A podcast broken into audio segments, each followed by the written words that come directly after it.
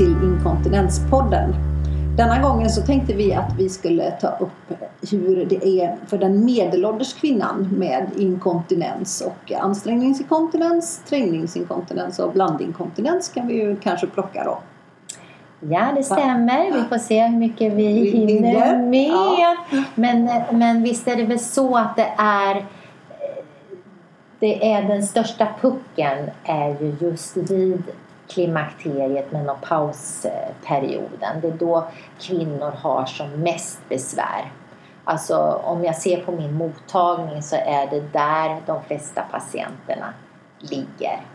Det är i den I åldersgruppen. Ja, det är det. Mm. Det är det absolut. Mm. Hur ser det ut för de flesta? Är det när de tränar eller när är det, vilka tillfällen är det de lider mest? Eh, det är precis som, som tidigare och där återigen beror det på var man ska sätta de här gränserna någonstans. För jag kan ju känna personligen att om det är så, så att man har och det, det, här säger jag inte för att förringa på något sätt, absolut inte. Men om man nu kan ringa in och vet med sig att det är när jag är jätteförkyld och hostig eller man vet att det är när jag dansar kortis eller vad det nu är för någonting eller går på kalas och druckit vin och man dansar med någon som buggar runt och kastar en upp i luften. Se, ser du bilden Lotta? Ja, jag ser bilden. De gångerna. Ja. Man verkar ha väldigt roligt i alla fall. ja, man har kul i alla fall. Men i varje fall. Eh, om man kan ringa in så finns också hjälpmedel som jag kommer att komma till. Men, men då är det ju så att säga på första nivån när det gäller läckage. Mm. Men sen om du kommer steget vidare att det är bara för att du reser dig upp eller råkar ta för långt kliv eller du liksom sträcker dig efter någonting att bara det där lilla också gör att du läcker. Men det fortfarande är ju ett ansträngningsläckage. Ja. Men det som i regel händer det är ju då Ja, vad gör man om man tänker så här att oj, nu kanske det är risk att jag läcker här i eftermiddag för nu ska vi iväg på det och det. Vad, vad är det man gör då tror du? Ja, antingen så låter man bli att gå någonstans. Det skulle nog jag göra. Nej! Om jag skulle kissa ner mig. Nej. Men eh, ja, vad gör man? Man, man går och kissar förebyggande. Ja. Eller sätter in ett skydd kanske. Mm. Ja, många använder ju det, jag avskyr ju det i sig, man säger det där för säkerhets skull. Mm. Men om vi nu kan göra reklam för din produkt här, vilket jag tycker vi kan göra, absolut, så, så är det det jag kan skriva under på och tycker är bra. Mm. Att ha en flergångstrosa på det sättet för säkerhets skull. Det kan jag tycka är okej. Okay. Mm. Men på något sätt så fostras vi ju väldigt mycket till att vi ska ha de här trosskydden för vi vill inte smutsa ner våra trosor. Och vi, ja, alltså vi fostras ju väldigt mycket till att vi ska ha de här eh, sanitetsbindorna, mm. eller hur? Mm. Ja. Men är det inte så att man till varje pris vill undvika att det räcker igenom i till ens jeans eller kjol eller klänning eller vad man nu har på sig så att man då gärna lägger i ett skydd för säkerhet? Såklart! Mm. Och, och har man varit med om att läcka så är det klart att man inte vill vara med om det igen. Nej. Och det har jag absolut full mm. förståelse för. Mm. Men okej, okay, om man då ändå ser att det är vid de här situationerna så kan man också ringa in det lite bättre. Mm. Det är svårare om man inte riktigt kan göra det. Mm. Men som vi var inne på, då börjar man gå och kissa lite förebyggande. Och tids nog så kanske du i princip utvecklar den där nervösa blåsan. Alltså Vad innebär börjar, det? Ja, men det innebär ju att, att du börjar lystra efter i tidigt skede. För det går ju kommunikation här emellan. Vi pratar om energier och mm. nerver, innovation. Allting styrs av nerver. Mm. Eh, och, och, då börjar man ju lystra av. För att man börjar ju känna att man börjar bli kissnödig sådär när blåsan är halvfull. Men man känner ju liksom att nej, den är ju inte full. Alltså man kan märka graden utav det som gör att ja, men jag kan nog vänta någon timme till eller två. Men det rekommenderar inte du att man gör? Jo, du, absolut. Beroende mm. på hur det har sett ut under dagen. Ja. Vad du nu har druckit. Kommer du ihåg läxan sen ja, tidigare? Kommer du ihåg det? Mm. Ja. Men vi kan dra den igen för er som inte vi hörde förra gången. Vi drar den igen. Och det är det här att vi lever i Sverige och lagom är bäst. Så vi ska dricka lagom mycket. Mm. Eh, och det är ungefär, vad ska vi säga, en 3 deciliter kan man säga. Eh, frukost, mellanmål, lunch, eftermiddag, kvällsmat. Då fyller vi på blåsan och det är ungefär där vi ska kissa dessutom. Så får vi oss vätska också via kosten. Mm. Mm. Och är man som jag sa tidigare extremt törstig så är det klart att man får lov att kissa. Men för att blåsan är ju en autonom eh, muskelvägg som finns runt om blåsan kan man säga. Så den styrs ju just utav nervinnervationen. Så därför är det viktigt att man i princip gör lite gymnastik för blåsan också på det sättet. Man fyller och tömmer och fyller och tömmer. Så man inte bara fyller, fyller, fyller eller tömmer, tömmer, tömmer. Okay. Förstår du vad jag Mm. menar? Mm. Eh, så att man håller efter på det sättet. Så det är det som är lite mera lagom. Eh, det är väldigt lätt att man kommer över på den vägen, eller vad jag ska uttrycka det som, att man börjar kissa förebyggande för säkerhets skull och att den här överaktiviteten då börjar visa sig mer och mer, att man kissar allt oftare.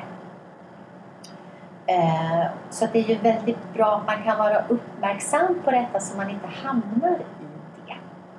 Och mycket har ju också, för man kan ju undra varför händer det precis just då för? Mm. Ja, och vad tror du Lotta?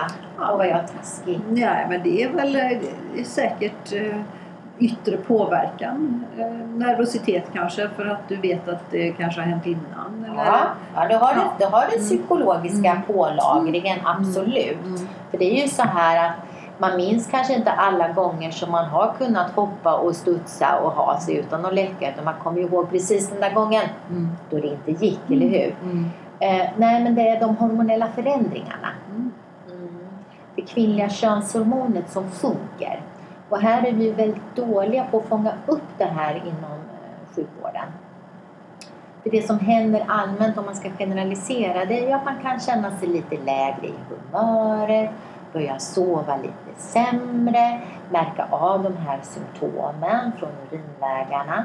Slemhinnan i underlivet kan börja bli lite torrare och skörare, man blir lite hårdare i magen och det hör lite till just den perioden.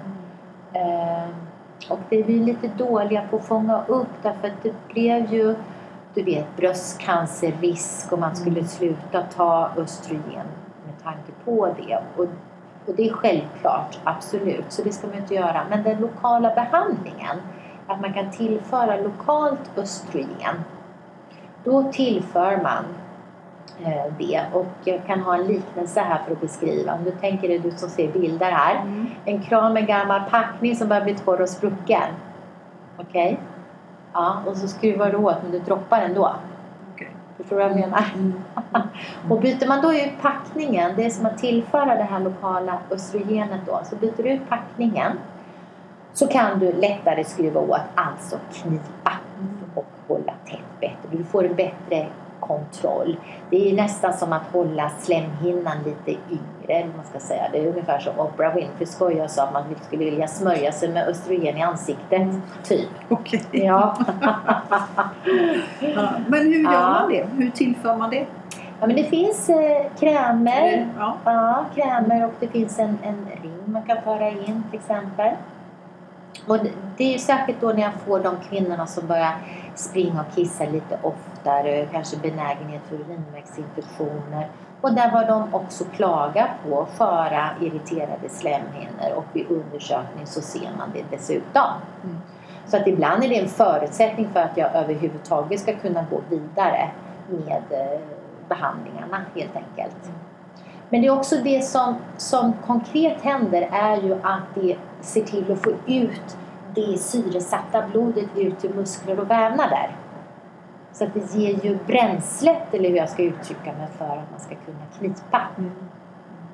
Och det känns som att det är ganska viktigt att ta hand om sig i den åldern Ja, redan. ja, och jag kan ju höra, Mm. om man nu har benämning äldre och äldre, äldre kvinna, men jag kan ju höra då äldre kvinnor som kan säga efter att de börjar få en lokal behandling, dels att de inte har lika mycket symptom längre. Man kan ju faktiskt ha turen att det är så. Mm. Eh, att bara just det kan vara en jättelätt och bra åtgärd. Eh, men, men också just det här att de kan säga som att ah, vet du, nu, nu känns det som att jag har ett underliv, att det är någon hemma där nere. Ja, down below. Jag har varit bortrest ett tag. Jag har varit bortrest ett tag, ja. Stängt butiken. Ja, ja, nu är den öppen igen. Mm. Ja. Ja, men det är ju ändå en liten yttre faktor då som faktiskt kan ha stor påverkan på ditt Ja, vardagliga, ja, ja. din vardagliga livskvalitet. Absolut, absolut. Så att, eh, återigen att lyssna på vad kvinnan har att berätta. Eh, och, och jag gör ju då en undersökning och bedömer själva bäckenbotten och hur pass bra man hittar sin muskulatur eller ej. Mm. Och det här med, med listan som man pratar om, att det kan faktiskt vara den där kvinnan som får i sig lite väl mycket. Men det som också kan hända är ju att man kanske håller igen och inte dricker alls om man ska iväg och göra saker. Att man, man får prata om det här normala eh, samspelet. Och apropå det, eh, mycket av det jag säger är ju utifrån min erfarenhet som uroterapeut. Mm. Det är inte så mycket forskning på allt som finns tyvärr. Jag önskar att jag hade kunnat säga, du vet att jag hade gjort all forskning och har belägg för allt vad jag säger. Så det här är ju mycket utifrån vad jag har lärt mig genom åren och mina patienter. Mm. Men du har ju Det får jobbat man med detta i många år. Ja, ja, ja. Mm. Jo, men du vet, i och med att man är inom sjukvården får man alltid vara lite försiktig Mm. med hur man eh, uttrycker saker och ting. För det jag kommer att säga nu, det är Dels, det har jag nog också sagt tidigare, att man kan ju aldrig tömma tomt. Eller hur?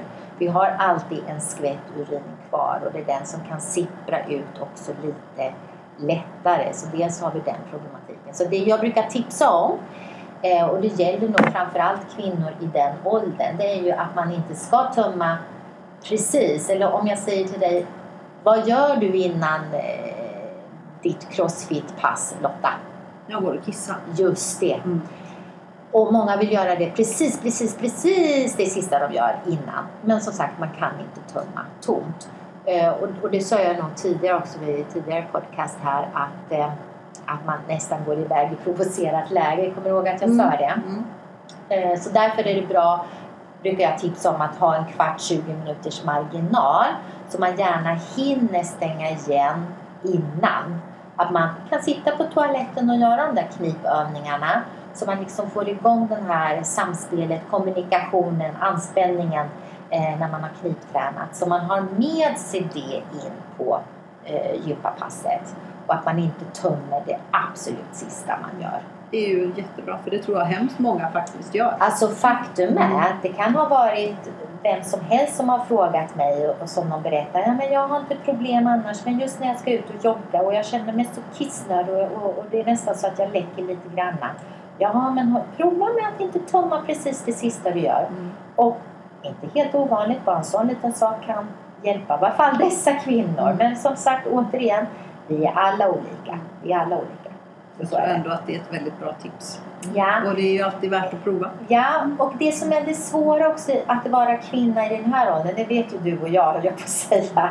Nej men du vet, man har stora barn, man har åldrade föräldrar, man har kanske en, en partner som man kan ha lite bråk med eller börja tröttna på eller jobbigt, tråkigt på jobbet. Man hade behövt förändra sitt liv. Det är väl det de kallar för led, heter det, medelålderskris. Mm.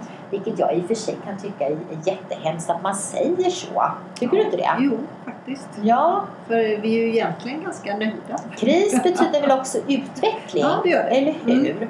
Mm. Eh, Så att det är ju som man lär sig och man känner kanske vad det är för saker som är viktiga för en. Om det nu handlar om att man behöver förändra om det nu är sin partner, byta partner rent av kanske. Det är ingenting vi förespråkar här och nu, men i varje fall. Mm. Eller om det är något med jobbet så, så är det kanske det man måste ta tag i för annars kanske man kan få andra konsekvenser utav det om man nu börjar sova sämre och så vidare. Och det i sin tur leder faktiskt till, nu gör jag en lång historia kort, men det, eh, alltså det, det bäddar ju för att du dessutom får kanske mer symptom. Mm. Det låter kanske väldigt långsökt men, men du har ett samband. Du vet, skiner solen och du är lycklig Mm.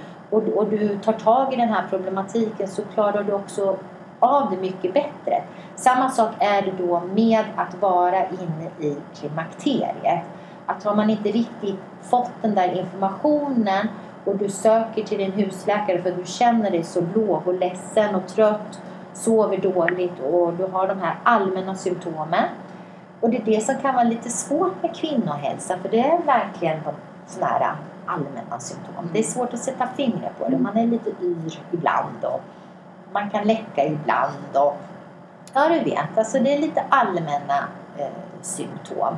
Och att då inte riktigt bli bemött till fullo som kvinna att vara i den här perioden. För då kan du, om du då dessutom lägger till att du, att du har det krisigt hemma så kan du bara förstå hur jobbigt den här kvinnan har det. Mm.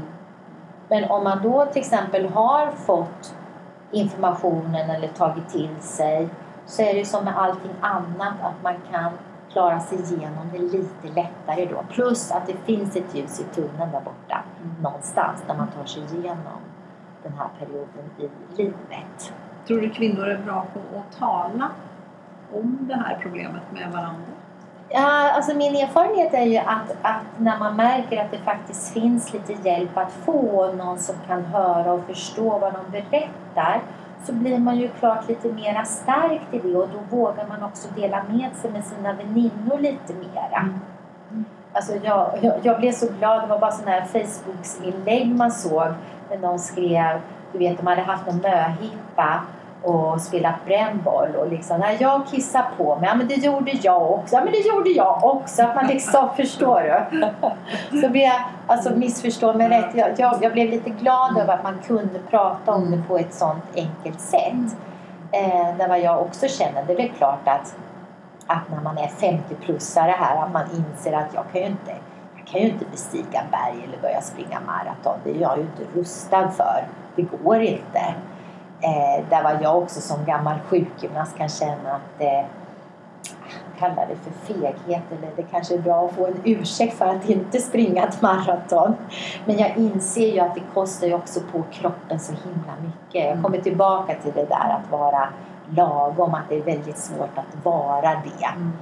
Och vi kommer träffa fler och fler kvinnor som är de här 40-plussarna som liksom, du vet, slår näven i bordet det här vill inte jag vara med om. Jag vill inte acceptera att jag läcker.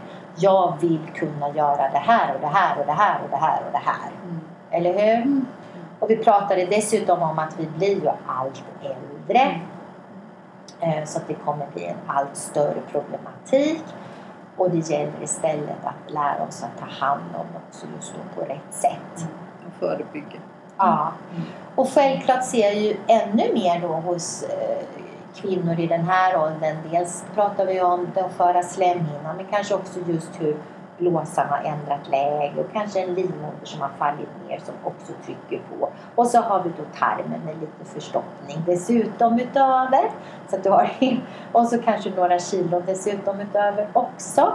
Eh, och det vet jag ju det kan ju finnas någon som är lite tuff och säger att ja, men du vet bara du går ner dina 10-20 ja, kanske till och med 30 kilo så kommer du bli mycket bättre vad gäller din inkontinens.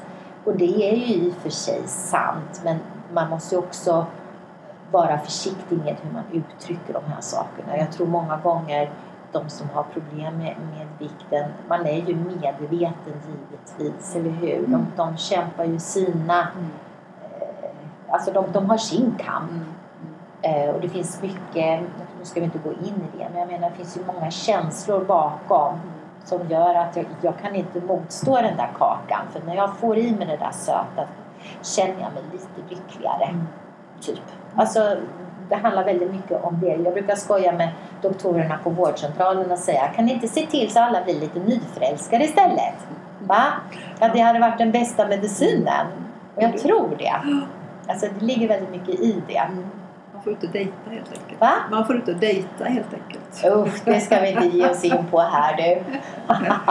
Nej, men att det är vettigt ja. att ta hand om sin kropp och sköta sig för eh, de åren som kommer sen. Annars så blir ju problemen bara större. Ja, nej, men att, att eh, förstå samspelet och att fånga upp. För ännu svårare är det ju, alltså tänk dig att vara invandrarkvinna mm. som inte riktigt förstår svenskan till fullo och som kanske vet ännu mindre om sitt underliv och de här sambanden. Eh, hur, hur, viktigt det är att eh, nå ut och försöka berätta och visa. Jag, jag träffar till exempel så träffar jag faktiskt invandrarkvinnor på någon sån här barnavårdscentral som har just eh, sådana träffar med mammor och, och det är jätteroligt att kunna rita och visa och berätta och de tycker det är så intressant. Mm. Så det är väldigt tacksamt också just att, eh, att få göra det. Och jag lovade också att till och med inför gynekologerna så har jag fått dem till att ställa sig upp och, och knipa och känna efter och att jag i princip berättade rent allmänt jordnära för att man ska förstå mm. de sambanden, att man även ser det från den nivån. Det är mycket det det handlar om och jag tror eh, mycket med läkemedelsindustrin och eh, sjukvården överhuvudtaget har vi kanske börjat förstå det mer och mer att man, man får fånga upp, om det nu handlar om kvinnan, att var är det du befinner dig och liksom inte bara det här att man ska ta en tablett och så blir allting bra utan hur ser ditt liv ut? Konkret så kan det vara eh, med de kvinnor jag träffar att, att eh, allt ifrån skamgrepp till avleda sig själv i tanken på vägen hem från bilen till du vet, ytterdörr och toalett. Alltså nästan nypa sig i armen för att inte tänka just på det. För det man är kisselöd? Ja, för det är rätt intressant. Det kan vara liksom en meter eller hundra meter men det blir precis exakt samma effekt. Så jag har ju patienter, nu överdriver jag, som liksom får tips om att gå baklänges hem. Okay. Eller gå, he gå in via bakvägen. Eh, och jag vet en kvinna till exempel som berättade att hon eh, skulle på Bokmässan, heter det här va, i, i Göteborg. Eh, och hon hade sökt just för den här problematiken och det var en blandvariant, man kallar det för blandvariant. Oftast är det ju det man ser, det både är ett litet ansträngningsläckage och det här att man behöver springa på toaletten. Eh, men hon hade med sig choklad. De andra damerna hade sitt kaffe och det var de som sprang. Nu hade hon visserligen varit hos mig några gånger så hon hade ju lärt sig. Men det var också samma kvinna som hade lärt sig att när hon kom hem så släpade hon inte ner cykeln i källaren. Hon lät den vara och fokuserade på sig själv. Och genom det så hann hon också hem i tid. Och man brukar prata om en, en så kallad voiding time. Hur lång tid har du på dig egentligen från att du blir kissnödig till att du hinner fram till toaletten? Och det här är min, min personliga, eh, mina personliga funderingar. Att det är precis som att de här nerverna, för, för det kan jag märka själv när jag är hung, blir hungrig, att förr så kunde jag bli liksom lite mer successivt hungrig. Nu kan det vara att det kan gå en förmiddag eller, och så, så där, exakt kanske vi säger halv tolv, boom, så blir jag jättehungrig. Känner du igen det? Tycker, känner du att det är skillnad från när du var yngre? Mm. Jag kommer ihåg när jag var gravid, då var jag hungrig så jag kunde nästan ah. vet, ha lust att ah. slå till någon för att, ah. om jag inte fick mat direkt. Ah. Men uh, jag tror det. Att, uh, men det, man är upp, ofta uppslukad i saker nu. Mm. Så det är nog mycket därför också. och man... jag tror att det har lite grann att göra också nu eh, om man nu drar det till blåsa men mm, alltså nerverna som löper i banor ner. Att, att de tar mera ett skutt. Ja, okay. Förstår du vad jag menar? Det är lite mm. saker på vägen mm. som händer som gör att de woof, tar ett skutt.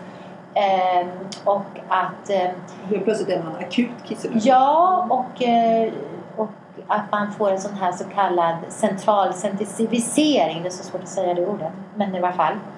Eh, att man så att säga har lärt sig att lystra ju tidigare som jag sa. Man, man känner av lite tidigare i skedet man börjar bli kissnödig. Och det i sig gör ju att de här trängningarna blir lite starkare. Men eh, för att veta om man har en så kallad klar trängningsinkontinens eller eh, ja, de nya diagnoserna med overactive bladder dry eller wet, alltså om man läcker eller inte. Det var som du frågade just, ja, men läcker inte de jätte, jättemycket? Mm. Men, men det kan lika gärna vara, nej det behöver inte vara så. Nej. Utan dessutom så kan det räcka just att kvinnan berättar om att hon har svårt att hinna fram i tid. Mm. Alltså att, att, att, hon, att hon blir sådär akut kissnödig. Mm. Och då är det så lätt att man gör ett likhetstecken. Men oh, okej, okay, det är en trängning. Mm. Men sen kommer samma kvinna och visar den här listan för mig. Och hon kissar inte alls extremt många gånger. Men hon får ändå jätteproblem att hinna fram i tid. Och återigen så handlar det om det där slutningstrycket i urinröret. Alltså det här samspelet Mm. som vi pratade om eh, tidigare. Mm. Men till slut så sätter det sig ju mer och mer det här eh, kissemönstret också. Det är därför, som vi sa tidigare, det är väldigt viktigt att hitta tidigt bra rutiner, goda toalettvanor. Mm. Eh, så man inte bäddar för något annat. Men man tänker, det, hur svårt ska det vara med att kissa och bajsa? Eller hur? Va? Och det-. Ja, och det är det man tycker är så frustrerande. Måste jag hålla på och börja planera för sånt? Vad är det för någonting? Mm. Det, alltså det känns ju lite konstigt, eller hur? Mm. Men när det gäller mage-tarm, om man ska generalisera, så ska man verkligen lyda den signalen. Man ska utnyttja den här så kallade defekationssignalen så att man får till en bra tömning. Har inte du varit med om någon gång när du är sådär jättebajsnödig? Ja, ja. ja, men vad jag menar är att du hinner inte då Lotta. Nej, det har Nej. jag faktiskt aldrig varit med om. Nej. Har du inte varit med om det? Du går alltid. Ja, att jag hinner Nej. fram till toaletten. Nej, det, det, det, nej, nej, Nej. det var inte så jag menade. Nej, jag Mm. menar inte läckage, utan jag menar att, att du inte, därför du är upptagen i ditt jobb. Jaha. Så du hinner inte gå ifrån. Ja, men det kan det ju vara för att man är ju ofta Ja. så inne i, som jag sa Ja. i det man gör. Vad händer sen Ja. om du ska försöka gå och tömma fem minuter senare? Nej, men det brukar väl gå bra tycker Okej, jag. Ja. okej, Men då det kanske det inte det. gör. Det stämde inte. Nej, Och nej. hur är det för- Många gånger så kan det vara att, att den här äh, signalen är som är bortblåst. borta. Ja, Mm. och då blir det så mycket svårare. Så att men herregud, jag var ju bajsnödig för fem minuter sedan och nu går det liksom inte alls. Mm. Eller hur? Men så kan det ju inte vara om man är kissnödig. Det ju... Det var det jag skulle säga. Mm. Att med mage-tarm så ska man då lyda, ja, för man ska utnyttja den här signalen. Och det många unga mammor kan göra, eh, då om jag upp det eller ej, men i alla fall det gör jag nu, det är ju att man kanske nonchalerar den där signalen och den kan bli lite svagare med tiden om man gör det för mycket. Mm. Dessutom avföring som står länge i tarmen, vad händer med den? Ingen aning. Ser du bilder igen? Som jag inte vill se tror jag. Nej. Den blir torrare och torrare. Det liksom går ju vätska ur den så här. Tu, Om, det får stå länge. Mm. Eh, så att därför så ska man då lyda den här signalen helst. Absolut. Men med blåsan så, så ska man inte, alltså då, då måste man använda sitt sunda förnuft lite mera. Tänka när, var, hur. Hur mycket har jag druckit och hur länge sedan var det sen sist och så. För de som börjar få den här problematiken med att behöva kissa lite oftare eh, så måste man börja ta tag i det mer och visa vem är det som bestämmer egentligen när det är jag eller blåsan. Och det är det vi kallar lite för att man gör en, en blåsträning.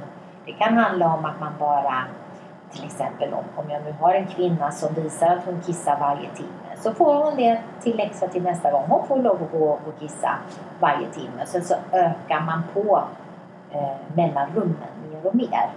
Alltså nivåerna mellan Mm. För att öka på. Så målsättningen kanske då ska vara till exempel tre timmar. Även om jag måste tillägga på morgnar är det svårt att göra de här beräkningarna för att man kan kissa efter natten och som vi sa när man tömmer tarmen och så vidare. Mm. Och man har druckit mycket kaffe. För att, eh, det diskuterar man ju också hur mycket det här med koffeinet bidrar. Brukar du känna dig mer kissnödig efter att ha druckit kaffe? Ja, Fast jag dricker ju extremt mycket kaffe. Ja, så du har vant dig så menar du, eller? Jag tror det. Aha. Jag dricker hellre kaffe än vatten och jag vet att det är inte bra. Men det är ett Nej. annat program. Ja, okej. Nej, för, det, för, det, för många kan ju känna att det triggar mycket. Att, man, Mm. att det kan vara inom det normala att man blir kissnödig inom en timme i princip. Nej, fast det stämmer inte på mig. Nej, Men hur det är är det när du dricker öl då Men Lotta? jag gillar inte öl. Så det problemet har jag inte. Men man märker faktiskt om man är med vänner som dricker öl att de det blir fortare kissnödiga. Ja, stämmer. Än för oss andra om man sitter och- och tar ett glas Stämmer. vin istället. stämmer. Mm. Och också nu om vi ska prata med alkoholens påverkan. För det, det kan man ju höra till exempel när man hör med någon, någon dam som har varit iväg på något event och tagit något glas vin. Och då när hon ska trippa hem där, att då har hon mycket svårare att hålla. Det har ju en avslappnande effekt Mm. På Alla sinnen, Ja, alla sinnen. Ja, så Även att, muskulaturen då. Absolut. Ja. Så att, eh, tyvärr kan det ju vara som så att vissa inte klarar av att dricka så mycket alkohol. Eller det är ju all, aldrig bra att göra det. Men jag Mm. menar, eh, som faktiskt har den påverkan. Och det kanske man inte heller tänker på. Nej. Det kan ju vara vettigt att veta. Och det har vi ju faktiskt sagt att vi ska ta upp lite längre fram i ett annat program, det här med kost och Det ska vi göra, ja det ser jag fram emot. Mm. Absolut. Mm. Men vad ska jag säga mer om den medelålders kvinnan där? Eh, ja, vi pratade om det här med livskvalitet, ju, Mm. att, att se och, och höra henne och bemöta henne. Mm. Och vi är dåliga inom sjukvården så jag också att fånga upp eh, kvinnor, att ge förståelse. Alltså brukar man inte säga gnäll, gnällkärring eller gnällspik eller klimakterietanter lite Mm. sådär. Vilket hemskt ord! Det är fruktansvärt. Mm. För jag, jag, och det säger jag till mina barn, det är helt okej att bli arg om man har en anledning ju. Mm. Och vara sur Mm. och ledsen och glad. Alla de här känslorna, att det är väldigt viktigt att man inte lägger lock på det. Och i och för sig kan jag hålla med om med åren att, att jag personligen har blivit mycket rakare. Att man inte nästan tar skit på samma sätt. Håller du med mig? Man har inte Att man är- tålamod med dumheter. Nej. Nej. och jag vet inte om det har med eh, det hormonella att göra eller inte, eller om det har med livserfarenhet och personlighet och annat att göra. Men, men visst är det väl så lite grann. Men det man kan tillägga är ju att runda, goa tanter är oftast glada ju. Alltså du vet, det sitter mycket östrogen, alltså kvinnliga könshormonet, i fettceller. Ja, så det stämmer vara rund och god och glad. okej. Och väldigt smala kvinnor, alltså väldigt smala, kan ha ett lite tuffare klimakterie. Mm. Kan vara så. De är argare helt enkelt. De kan vara lite bitchigare om man ska uttrycka sig så. Mm. Spännande. Ja, Ja, det är mycket vi inte vet. det är mycket Ja. vi inte vet där. Eh, men i alla fall att, att bemöta kvinnan där vad hon är och se till den lokala östrogennivån, om är slemhinnan och så vidare. Eh, det här med listan, just återigen vanor och ovanor när det gäller det, vad man har att ta på, bedöma bäckenbotten och lägga upp då ett, ett program individuellt. Eh, ja, det är väl så man jobbar helt enkelt. Men just om man tittar på, vi är så noggranna med hur vi ser ut, hur vi klär oss, vi går till frissan, eh, vi färgar då alla små gråa hårstrån som finns. En del väljer att göra kosmetiska ingrepp för att de ska vara snygga i ansiktet eller mindre rynkiga. Om man blir snyggare eller inte, det är ju Mm. olika åsikter. Men det är ju faktiskt så att sen kommer vi då till att helt plötsligt kissar vi ner oss. Mm. Ja, det är klart att det vill ju ingen. Nej. Och då spelar det ingen roll hur snygg du är för övrigt om du står då med ett, ett läckage. Nej. Och faktum är också att, att, att det börjar komma mer och mer. Vi pratar ju om det här just i samband med kroppsmedvetenhet. Mm. Att, att det finns ju kvinnor som känner att de inte upplever så mycket sexuellt. Eller till och med män. Alltså det här, det här är lite tricky höll jag på att säga. Det är ett jättesvårt ämne. Men, men jag ska ändå försöka nämna det lite. Att, att jag kan ha kvinnor som kommer där vad deras män har klagat på att de inte känner så mycket sexuellt längre. Alltså vid själva penetreringen i sig. Och det förändras också med hela då. Nej, men alltså det, det som kan vara det svåra, för då när jag har undersökt den här kvinnan, eftersom jag träffar ju ungefär åtminstone 250 kvinnor per år och, och undersöker, så, så har det inte alls varit att hon har varit särskilt vidöppen. Men visst finns den problematiken att vissa kvinnor kan vara väldigt vidöppna. Absolut. Kan man avhjälpa det genom att träna? Ja, Mm. om man hittar den eh, funktionen, absolut, så ska man ju ligga i och göra det. Mm. Eh, ja, det ska man. Alltså det är ju nästan som att plastikkirurgin har ju också tagit sig an det området lite grann. Eh, just eh, för dem som kan känna, vi pratar om det här med blygdläppar, med utseende generellt sett. Eh, men det är sånt Men här är det ju mer funktion då. Här är det ju mer funktion då än estetik egentligen. Ja, och, och återigen så försöker jag också förklara just det här när jag märker att det är en kvinna som är väldigt orolig för att duka inom situationstecken där nere. Att, att vi måste se till funktioner. Att, att man, man måste vara jätteglad och tacksam om man inte har smärta och besvär med läckage i samband med samlag. För det kan man ju ha både vid själva orgasmen i sig. För det som händer innan explosionen höll jag på att säga. Vad är det som händer Lotta? Nej, nu är jag taskig igen. ja, och jag jag, aning. jag vet och du vill inte prata sånt, jag vet det. Jag tror inte jag vet svaret, men jag är nyfiken på att höra. Jo, Ja. men det är ju att man måste våga släppa. Man, Slappna man, av. ja, man kan ju inte ligga där och tänka mm, min bilring här och hålla igen där. Och, förstår du? Det går ju inte. Och då slappnar man av Man på måste ju- alla ställen. Man måste ju hänge sig. Okej. Ja, för annars får du inte uppleva den här stora orgasmen. Nej. Och det är Nej. klart, då kommer det andra dåliga saker med på köpet. Nej, men det kan ju... Alltså, faktum är att jag inte upplever... Eller jag, jag, jag, frå- jag, är, jag är ganska diskret på det sättet, för jag frågar mer som eh, Har du läckage eller smärta eller trängning eller någonting annat i samband med samlag? Jag frågar inte Har du ett aktivt samliv? Ja eller nej? Okej. Nej, därför att jag känner ju att det här har ju väldigt mycket med integritet att göra. Jag är inte sexolog så de har inte kommit till mig riktigt för att prata detta. Men, men jag märker att det finns ett samband. Och faktum är, eh, nu kommer du skratta Ja, här. säkert. Nej, men jag hade en tjej som kom och då handlade det faktiskt om i vissa positioner, om jag uttrycker mig så, så kunde hon läcka. Mhm. Alltså det var ju inte generellt sett att hon hade läckage i samband med samlag utan då måste man ju gå in på de här olika nivåerna och titta närmare på det. Och då är det vissa nivåer. Så till exempel om du tänker dig, jag vet inte vad den kan heta, men om man nu säger bakifrån. Ja. Ser, du ser jag bilden. ser bilden du ser igen. bilden igen. Ja. Att, att det kan lite mer trycka på framväggen, att mannen trycker ner lite mer på framväggen till exempel. Och där bakom satt ju, Och sådär. och där bakom satt ju ridblåsan. Har jag rätt Ja, då? just det. Framför sitter, framför Framför framväggen sitter. Precis. Det är konstiga Så att- anatomi här. Så att där, där kan det vara konkret att man får titta på vilka ställningar, hur ska jag beskriva den här ställningen?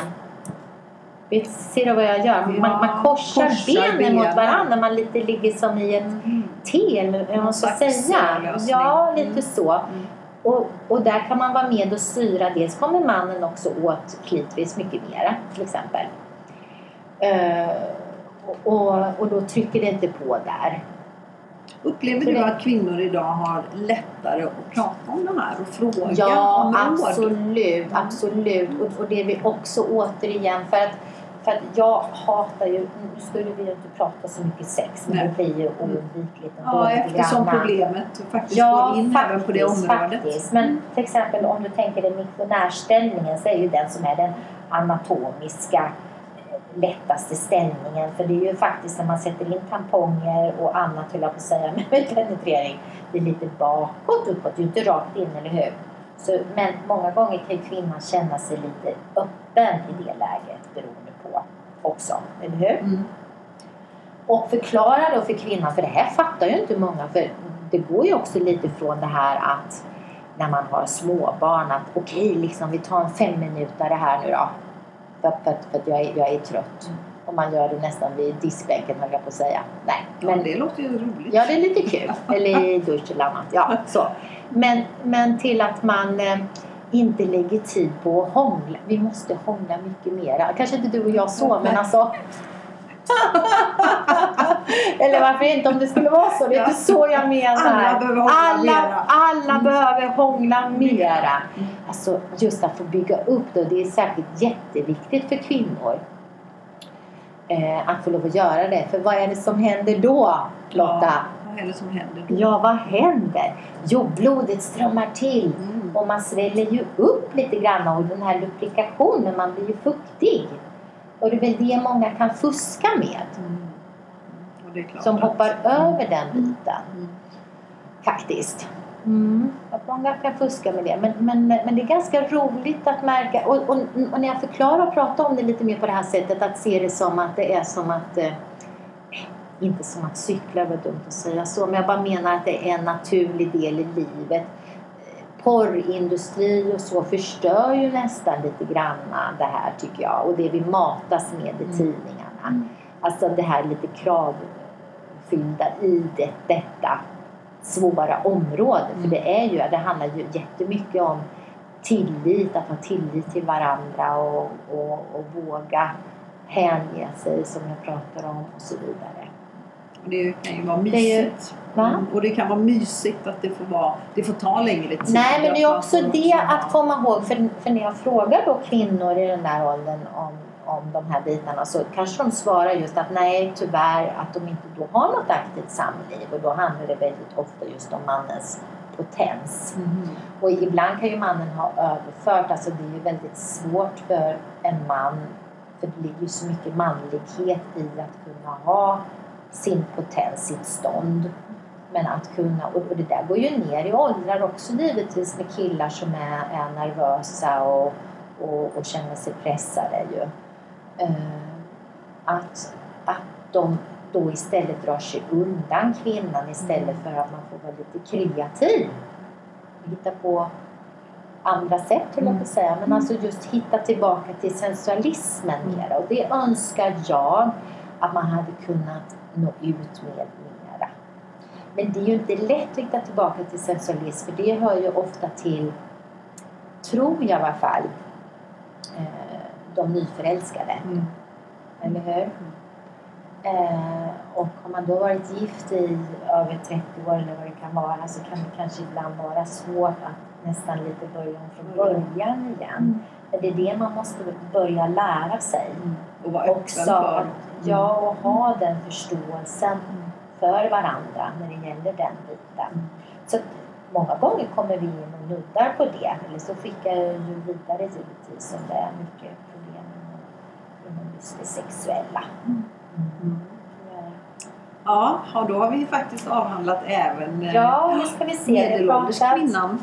pratat sex som vanligt, skulle jag Ja. på säga. Vi har pratat magitär, vi har pratat ansträngning, bland och trängningsinkontinens. Mm. Stämmer bra. Mm. Tusen tack för idag. Tack själv. Ja, spännande och jag lär mig lika mycket som alla andra tror jag. Tack, Vi får se vad vi hittar på nästa gång. Absolut. Ja, ja. Tack för att ni har lyssnat. Hej då! Hej.